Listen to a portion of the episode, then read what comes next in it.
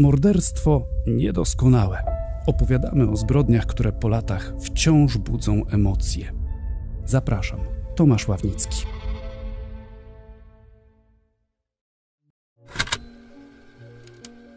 Na marmurowej tablicy napisano tak: Człowiek szlachetny i dobry. Zginęła śmiercią tragiczną wraz z córką Marysią. Ta tablica wisi teraz na ścianie bloku, w którym mieszkała. Każdy, kto ją znał, wspomina, że powiedzieć o niej, iż była dobra, to o wiele za mało. Osoby wierzące mówią z przekonaniem, że była wręcz święta. A podwójny morderca? Chyba trudno powiedzieć, aby miał wyrzuty sumienia, jakby wyparł z głowy to, co zrobił, jakby za nóż chwycił kto inny, nie on. Że wtedy był młody, a dziś po tylu latach za kratami jest już innym człowiekiem. Tamten facet, co zabił, już nie istnieje. To był dzieciak. Dali mu karę śmierci, wyprali mu mózg. Jego już nie ma. Czy wracam myślami do zbrodni? Nie mam na to czasu. Martwię się, aby dobrze zjeść, czy będzie na przykład salceson, bo głodny nie chce siedzieć. Tu nic się nie zmienia. Jeśli dzisiaj dają salceson, to znaczy jest środa. Wyrzuty sumienia? Już nie pamiętam. Mam odbywać karę. Czekam na obiad. Zadośćuczynienie ofiarom? Nie wiem, co to znaczy. Kojarzy mi się z zapłatą. Nie wiem. Moje życie nie toczy się wokół tych pytań. Dziesięć lat temu tygodnik Polityka publikował serię Rozmowy z dożywotnimi. Wtedy ukazało się kilkanaście akapitów wypowiedzi Zbigniewa Brzoskowskiego. Opowiadał, jak marzy o wolności, jak nie chce umierać za kratami. I właściwie ani słowa o tym, co zrobił. W innej rozmowie, ponad dekadę wcześniej, przyznawał, że pamięta oczy dziewczyny, którą zamordował. O jej matce nie wspomniał. Powiedział też, że czuje wstręt do samego siebie. Czyżby potem, po latach, ten wstręt do siebie mu minął? Do tej wcześniejszej rozmowy ze skazanym jeszcze wrócimy. Czas powiedzieć więcej o jego ofiarach. Nie każdy w Elblągu pamiętał jej nazwisko, ale prawie każdy w mieście wiedział, kim jest doktor Ola. Najbardziej znana była w kręgach przeróżnych osób odrzuconych, poranionych, skrzywdzonych przez los, albo i takich, które same doprowadziły do tego, że znalazły się na dnie. W Aleksandrze Gabrysiak najbardziej przejmujące chyba było to, że sama była niepełnosprawna, poruszała się z trudem, okuli, a jednak nie rozczulała się nad tą swoją niepełnosprawnością, tylko robiła wszystko, by pomoc nieść innym, samotnym matkom, które z dziećmi trafiły na ulicę, bo nie dało się żyć pod jednym dachem z przemocowym partnerem, lub dlatego, że rodzice u młodej dziewczyny nie zaakceptowali przypadkowej ciąży. Alkoholikom, którzy za wódkę oddaliby ostatnie pieniądze, przestępcom, którzy wyrośli z takich środowisk, że nawet nie wiedzieli, iż da się żyć inaczej. A to wszystko w czasach głębokiego PRL-u, w latach 70. i 80. Wtedy jeszcze taka działalność charytatywna praktycznie nie istniała. Wręcz brak słów, aby wyrazić to, kim była i jak wiele robiła Aleksandra Gabrysiak. Tak wspomina Marek Pruszak, dziś radny Elbląga z ramienia PiS, w przeszłości m.in. wiceprezydent miasta i kurator oświaty, a wtedy, w latach 80., młody nauczyciel, który na swojej drodze wraz z żoną spotkał dr Ole, współpracował z nią i był pod jej ogromnym wrażeniem. Czy da się w ogóle w paru słowach powiedzieć, kim była pani doktor Aleksandra Gabrysiak?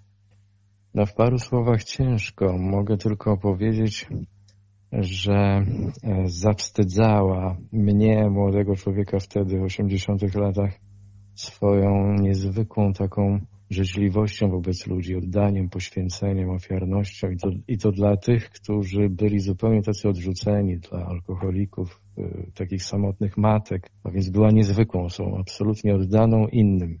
To jeszcze wtedy, do lata 80., taka działalność charytatywna nie była jeszcze aż tak popularna, prawda?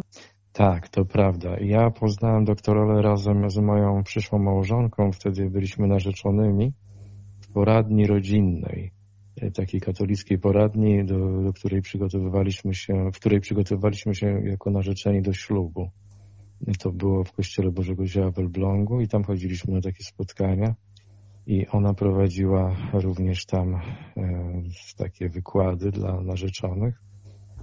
No i wtedy już zafascynowała nas swoją osobowością. Zresztą nie tylko ona, tam były jeszcze inne osoby bardzo wartościowe, jej przyjaciółki. I właściwie jak, jako młodzi ludzie, to był 83 rok. Właśnie wtedy, y, po ślubie, to weszliśmy w to poradnictwo, skończyliśmy taki kurs i później prowadziliśmy właśnie takie porady dla narzeczonych jako młodzi małżonkowie. Dzieliliśmy się jakimś tam swoim małym doświadczeniem, ale ona tam była tą osobowością wyjątkową.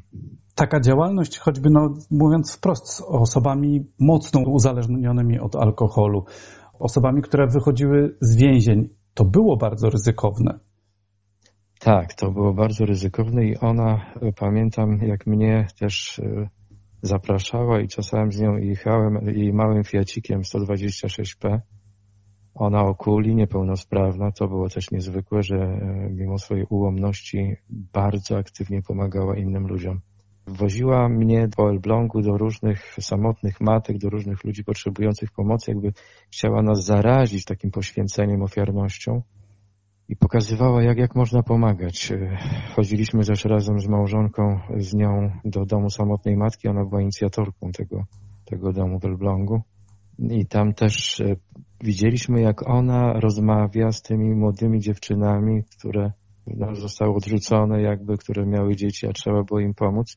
Niesamowita osoba i rzeczywiście i też pomagała też alkoholikom, ludziom zupełnie odrzuconym, nawet, e, nawet w zakładach karnych. Czyli takim, no, nad którymi się wtedy chyba mało kto w ogóle pochylał. Tak, tak. Wtedy, w tamtych czasach ja nie pamiętam, żeby tak, tak ludzie działali jak ona. Ona pracowała tak na jakieś tam cząstki etatów w poradniach e, właśnie takich odwykowych tutaj w Elblągu. I, I nawet jak właśnie zobaczyła człowieka gdzieś na ulicy, na dworcu, właśnie ten, ten przypadek no, dla niej skończył się tragicznie, ale, ale e, przygarnęła tego młodego człowieka, pijanego osiemnastolatka, wzięła go do swojego domu, chciała mu pomóc. Nie rezygnowała z żadnego człowieka. To jest właśnie ten jej charyzmat. Tak. Do mieszkania dr Oli w bloku przy ulicy 1 Maja w Elblągu przychodziło wiele osób. Takich z kryminalną przeszłością również, ale po kolei. Aleksandra Gabrysiak urodziła się w Radzyminie pod Warszawą w czasie wojny w 1942 roku. Jej rodzina stamtąd uciekła, a po wojnie w 1945 zamieszkała w Gdańsku. Tu Aleksandra skończyła szkołę podstawową i potem liceum ogólnokształcące nr 2 we Wrzeszczu. Dzieciństwo w znacznej części upłynęło jej w szpitalach. Przez ponad rok leżała w klinice ortopedycznej w Poznaniu, gdzie przeszła szereg operacji nóg z powodu krzywicy – Bliscy wspominali, że wtedy opatrywała rany lalką i leczyła je.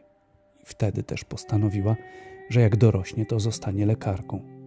Wiele osób z otoczenia odradzało, no bo jak to, kulejąca pani doktor? Ale się zaparła. Łatwo nie było. Po maturze na egzaminach wstępnych zabrakło jej punktów. To był rok 1961. Nie dostała się na Gdańską Akademię Medyczną. Nie zrezygnowała jednak ze swoich planów i podjęła w gdańskim szpitalu pracę jako salowa, żeby być z chorymi, ale też żeby w ten sposób uzyskać potrzebne punkty. Zależało jej bardzo, pracowała ciężko i udało się jej dostać na medycynę. Studia ukończyła w 68. Od razu po nich trafiła do szpitala w Tczewie, gdzie została kierowniczką laboratorium. Pewnie znając panią doktor, wie pan, jak to było, że ona w ogóle skończyła medycynę chyba nie tak łatwo było jej się dostać, prawda? Ze względu na swoją niepełnosprawność. Tak, tak. Wtedy, e, kiedy ona, to była chyba lata 60., gdzieś tam początek lat 60., to jako osoba niepełnosprawna, bo ona miała problemy straszne z nogami, ciągle towarzyszyła jej kula, kule. I, I młoda dziewczyna, bardzo ambitna, chciała zostać lekarzem. I e, była też, żeby zdobyć takie punkty, bo wtedy trzeba było mieć tych jak najwięcej punktów, żeby dostać się na te studia medyczne, to była przez wiele miesięcy salową mm, w szpitalu. Tam właśnie opiekowała się, tam pracowała ciężko bardzo, no jako, mimo tej niepełnosprawności, ale też zajmowała się dziećmi, organizowała im jakieś zabawy, upominki tam w tym szpitalu. I jako salowa zdobyła te punkty była jednocześnie bardzo taką ambitną, zdolną e, osobą, młodą. Dostała się na te wymarzone studia medyczne i, no i skończyła. skończyła w 60 latach. I też najpierw trafiła do pracy w laboratorium, czyli jakby no nie bezpośrednio z ludźmi. Tak, tak, tak. A ją, a ją ciągnęło do ludzi. Ciągnęło maksymalnie, ciągnęło maksymalnie mimo tej niepełnosprawności. I, I tak czy tak, to może jako lekarz nie pracowała bezpośrednio, ale, ale dodatkowo poświęcała cały swój czas innym ludziom. Też, też swojej córce adoptowanej. No właśnie. Dziewczynkę w 70., na początku 70. lat, 74 tak około. Ile lat miała wtedy Maria? Mm, Marysia miała kilka miesięcy chyba. To było tak, była małą dziewczynką, niemowlakiem. Bardzo jej pomagała rodzina oczywiście w opiece nad, nad tym dzieckiem. I ona kochała tę dziewczynkę. My chodziliśmy do jej domu tutaj na 1 maja. Czasami odwiedzaliśmy. Dziecko rosło.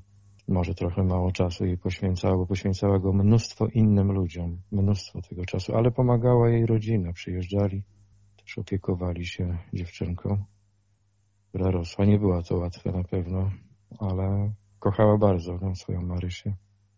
I tak jak pan powiedział, czasami w tym jej własnym domu ten dom stawał się, jakby powiedzieć, przytułkiem dla innych ludzi potrzebujących?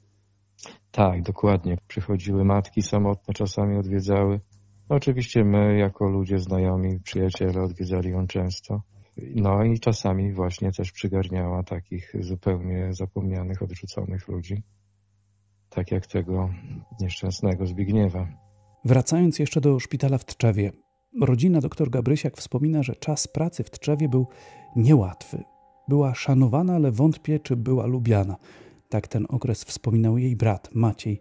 Jak mówił, doktor Ola nieraz miała tam sytuacje konfliktowe i z kierownictwem, i z laborantkami. A tłem konfliktów był choćby znikający w tajemniczych okolicznościach spirytus. Ona nie była w stanie znieść nieuczciwości. Była człowiekiem wymagającym ale wymagała tak samo od innych, jak i od siebie. Zdawała się nieraz być szorstka. Pamiętam, że jak była kierownikiem laboratorium, potrafiła zrugać swoich kolegów za jej zdaniem niepotrzebne badania. Była zdecydowana w swoich działaniach, ale serdeczna. Pacjenci byli nią zachwyceni, bo nie tylko dbała o nich od strony medycznej, ale też socjalnej. Tak po latach w dzienniku elbląskim wspominała Wiesława Pokropska, dyrektor hospicjum elbląskiego. W 1975 roku dr Ola odeszła ze szpitala w Tczewie. Przeniosła się właśnie do Elbląga, gdzie też objęła kierownictwo nad działem diagnostyki i pracownią analityczną w tamtejszym szpitalu. Wtedy też adoptowała Marysię, kilkumiesięczne dziecko. No i w Elblągu na dobre rozwinęła swoją działalność dobroczynną. Z czasem było jej coraz trudniej, bo choroba postępowała i poruszała się z coraz większym trudem. W 1985 przeszła na rentę. Odeszła ze szpitalnego laboratorium, ale nie zrezygnowała z pracy. Wydaje się, że wręcz przeciwnie, pracowała coraz więcej, bo w ten sposób znalazła jeszcze więcej czasu na pracę z ludźmi. Zaangażowała się w pomoc narkomanom, ludziom zakażonym AIDS, alkoholikom, wspierała wychodzących z więzienia. Jak? Na wiele sposobów.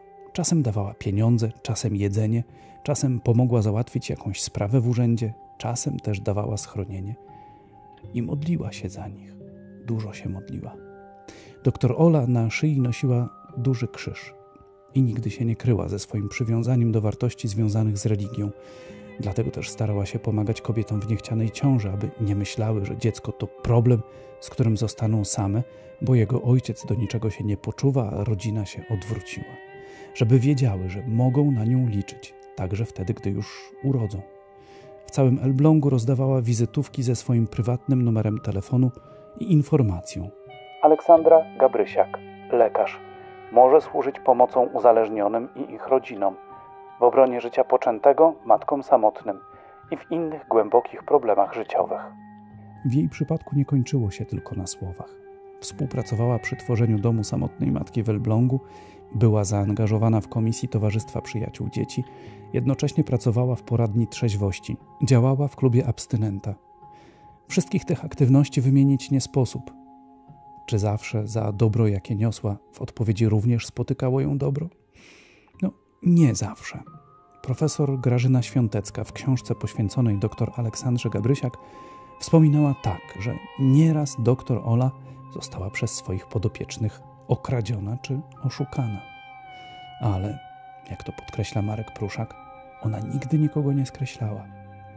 Tak samo też nie skreśliła Zbyszka, którego kiedyś spotkała pijanego na dworcu. No tak, bo to też była część jej działalności. Chodziła po dworcach, po melinach, starała się pomóc tym, którzy gdzieś się pogubili. Dokładnie w Wigilię 1990 roku na elbląskim dworcu znalazła 18-letniego Zbigniewa Brzoskowskiego. Wypytała, jak to się stało, że nie ma dachu nad głową. Opowiedział, że ojciec wyrzucił go z domu, jak skończył podstawówkę. Wyrzekł się go i nie chciał go więcej widzieć. Wcześniej go wielokrotnie bił i się nad nim znęcał. A teraz mieszkał to tu, to tam. Żył właściwie z tego, co ukradł. No i pił. Doktor Ola uznała, że nie może tak chłopaka zostawić na dworcu, na święta i zaprowadziła go do siebie, do domu. Jej adoptowana córka Marysia miała już wtedy 16 lat. Lekarka miała nadzieję, że może uda się wyprowadzić Zbyszka na prostą i że będzie dla Marysi jak brat. Poukładało się jednak zupełnie inaczej. Zbyszek nie był dla Marysi jak brat, bo się w niej zakochał. Marysia zaś okres dojrzewania przechodziła burzliwie. Zaczęła się buntować wobec swojej adopcyjnej matki. Chłopak zaś nie wykazywał chęci poprawy. Wprawdzie poszedł na terapię, by przestać pić, ale krótko na niej wytrzymał. Wrócił i do nałogu, i do swojego dawnego towarzystwa. Niedługo potem zaczął się znęcać nad kobietą, która go przygarnęła pod swój dach. I psychicznie, i także fizycznie. Po prostu bił doktor Ole. Gdy była poza domem, koledzy Zbyszka okradli jej mieszkanie. Aleksandra Gabrysiak uznała, że chłopak nie może dłużej zostać w mieszkaniu przy 1 maja, ale też zrobiła wszystko, by nie stał się znów bezdomny. Znalazła rodzinę, która zgodziła się pomóc i przygarnęła Zbyszka do siebie. Ale on tego nie docenił. Okradł także i tych ludzi. I uciekł. Znów mieszkał na ulicy i znów nachodził doktor Olej Marysie. W końcu został złapany przez policję, trafił przed sąd. W kwietniu 92 roku dostał wyrok za kradzież z włamaniem. Miał wtedy niecałe 20 lat. Władze więzienia uznały, że chłopak ma jeszcze przed sobą życie, że może się poprawi. Za kratami sprawował się dobrze, zaczął więc dostawać 24-godzinne przepustki i znów zapukał do mieszkania przy 1 maja. Wtedy w domu była tylko Marysia. To ona zginęła jako pierwsza, choć Brzoskowski wcześniej długo ją torturował. Co tam się stało? Jak do tego doszło, że ten człowiek targnął się na życie i pani doktor, i jej adoptowanej córki? A więc miał 18 lat, kiedy go gdzieś tam znalazła na dworcu pijanego. Chciała mu pomóc. Myślała, że młody człowiek da się go wyciągnąć z nałogu. Wzięła go, przygarnęła. Jego córka, jej córka miała wtedy 16 lat. To był chyba około 90 rok, tak mniej więcej. No, starała mu się pomóc, terapię jakąś zorganizować. On na początku był chętny. Gdzieś tam w pewnym momencie ciągle go ciągnęło do tego świata przestępczego, jakąś kradzież. No bo on był już wtedy nieraz notowany. Tak. Ona pewnie wiedziała o tym. Wiedziała, ale ona była taką osobą, że nie rezygnowała absolutnie z nikogo, nie przekreślała nikogo. To była właśnie ta jej cecha taka wyjątkowa. W każdym człowieku szukała tego dobra i że jest szansa, żeby wyciągnąć go z tego, z tego zła, z tego bagna. Tutaj no, jej się nie udało, w tym przypadku nie udało się. On się podkochiwał w tej Marysi? Tak, tak, tam był jakiś związek, ja szczegółów nie znam, ale był jakiś związek mm, taki niezbyt dobry na pewno i ona nad tym nie panowała już, doktorola. Trwało to, no mówię, że dwa lata i e, kiedy on popełnił przestępstwo, jakiś, jakąś kradzież, trafił do zakładu, no ale miał te przepustki czasami, wychodził. Mm, ona w pewnym momencie zabroniła, żeby przychodził, żeby spotykał się, ale on, on i tak łamał te, te zakazy i pojawiał się w jej domu. No i była taka właśnie jedna przepustka, gdzie wyszedł i miał jakiś, jakąś zazdrość, czy jakiś, jakiś żal, nie wiem, prawdopodobnie też był pijany do tej Marysi. Najpierw Marysię torturował prądem tam bardzo brutalnie, przywiązał ją do krzesła i i no, zadawał jej ból poważny, także mdlała. A kiedy przyszła Ola, no to zaatakował ją nożem. Znaczy wcześniej jeszcze zabił Marysię nożem, a później ją. Także to była y, straszna, wstrząsająca zbrodnia, chyba taka najbardziej okrutna tutaj w naszym mieście. To był ten tragiczny dzień. Piątek. 5 lutego 1993 roku. Rano o 10.30 Zbigniew Brzoskowski wyszedł na przepustkę z zakładu karnego. Najpierw pił i włóczył się po mieście. Potem po południu poszedł do mieszkania Aleksandry Gabrysiak, zastał samą Marysię. Trudno powiedzieć, co dokładnie działo się za drzwiami. Najprawdopodobniej między Zbyszkiem a Marysią doszło do kłótni. On we wściekłości przywiązał dziewczynę kablem elektrycznym do krzesła. Końcówka przewodu nie miała izolacji. Chłopak podłączał kabel do prądu, Marysia traciła przytomność. Gdy ją odzyskiwała, znów podłączał. Był już wieczór, jak usłyszał, że maluch doktor Oli podjeżdża pod blok. Aleksandra Gabrysiak już wtedy poruszała się bardzo wolno. Miała w jednej z kończyn złamanie, które nigdy się nie zrastało. Zanim doszła po schodach na górę, Zbigniew zdążył chwycić nóż z kuchni i zamordował nim Marysię.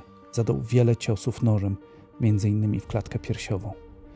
Kiedy doktor Ola otworzyła drzwi do swojego mieszkania, dwudziestolatek już czekał na nią z nożem. Jej też zadał ciosy w serce i w szyję. Jak napisano w sekcjach zwłok, nastąpił masywny krwotok. Martwym kobietom z palców jeszcze ściągnął pierścionki. Doktor Gabrysiak od czasu ukończenia studiów nosiła na palcu złoty pierścionek z wygrawerowanym wężem Eskulapa i datą uzyskania dyplomu. To był prezent od taty. Otrzymała go w dniu złożenia przysięgi Hipokratesa. Sprawca zrabował też lekarce pieniądze z torebki i uciekł z miejsca zbrodni. Jak gdyby nigdy nic. Do więzienia. W aktach procesu zachowało się, co powiedział, gdy wrócił za kraty. Nareszcie w domu rzucił do strażnika, wracając z przepustki. Jak pan się dowiedział o tym? Nie wiem, albo w tym samym dniu, albo zaraz następnego dnia było w mediach głośno, także to z mediów. Mhm. Z mediów. Jeszcze jeden obraz, taki, który pamiętam z pogrzebu, bo to taki mi utkwił akurat w pamięci. Marysia wtedy była w klasie maturalnej i na pogrzebie było mnóstwo młodych ludzi, jej kolegów, koleżanek. I pamiętam, że wtedy w, w takiej formie protestu, takiego buntu przeciwko tej zbrodni, złożyli oni na jej grobie frezję, frezję jako kwiaty takie, które właśnie jakby wyrażały ten, ten bunt, ten protest przeciwko takiej okrutnej śmierci. Także te frezje utkwiły mi też w pamięci. W Elblągu chyba właściwie wszyscy wiedzieli, kim jest pani doktor, prawda? Tak, bardzo wielu ludzi ją znało i szanowało. No, była niezwykłą osobą. Była absolutnie niezwykłą osobą. Oprócz tej niepełnosprawności właśnie to poświęcała się maksymalnie dla innych. Moja żona też jeździła z nią, e, była w Poznaniu w 86, 5, 6 rok. Była ją z tym małym fiacikiem, pojechali, pojechali na taki zjazd lekarzy. Po drodze, tak jak opowiadała mi, to e, Ola odwiedzała bardzo wielu ludzi w drodze do Poznania i wszystkim niosła taką pomoc. W różnych miejscowościach tam wstawały i miała bardzo wielu e, znajomych i bardzo wielu ludzi, którym pomagała. Także to nie tylko Elbląg. My nie znamy dokładnie, e, ilu osobom ona tam gdzieś w Polsce pomagała. I dobrym słowem, i z taką rozmową, i takim wsparciem psychicznym właśnie, duchowym. A czasami mhm. jakąś materialną formą, jak mhm. coś tam miała, to, to dawała, zanosiła, zawoziła. Tutaj na terenie miasta też, czy, czy właśnie gdzieś tam w Polsce. Pani doktor w Elblągu i w Trójmieście jest upamiętniona, prawda? Tak, tak, tak. Ale to nie wszystko. Z tego co wiem, trwają starania, aby panią doktor ogłosić błogosławioną.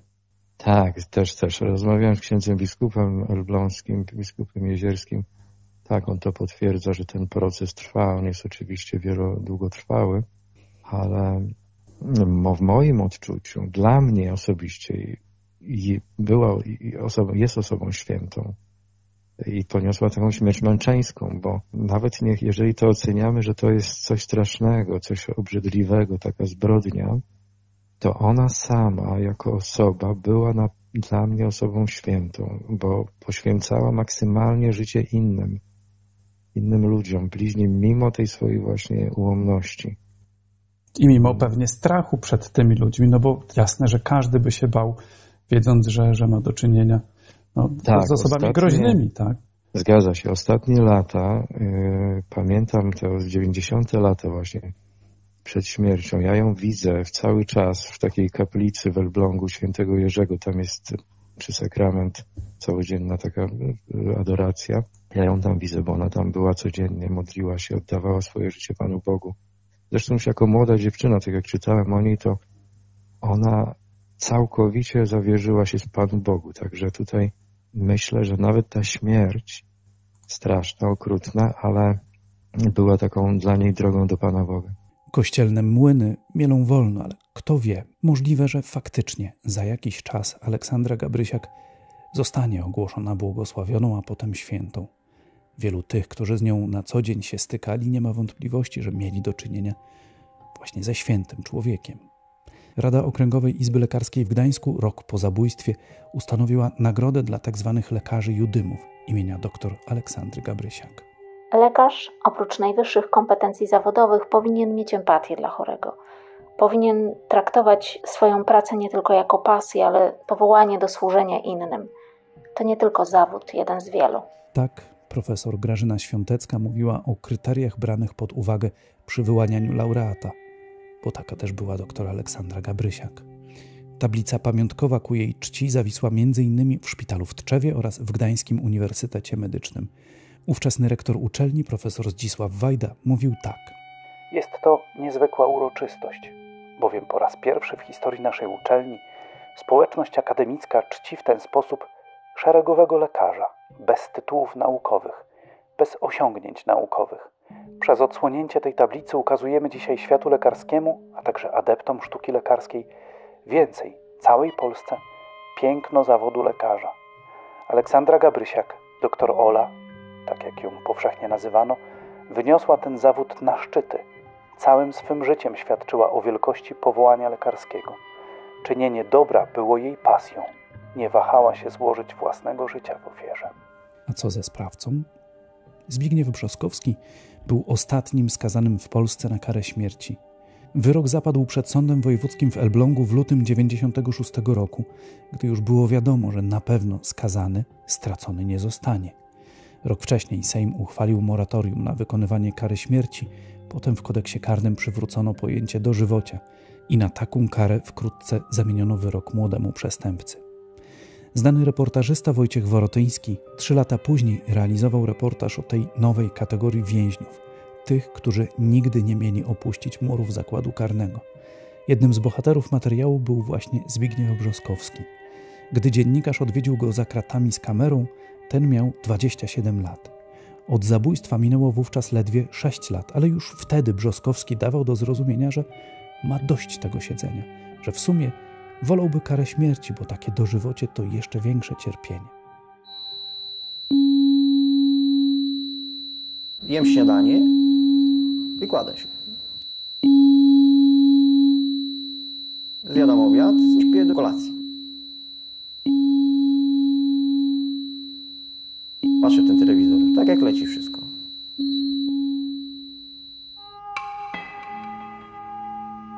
Mój dzień to się zaczyna od rana i myślenie, gdzie tu załatwić papierosy i herbatę.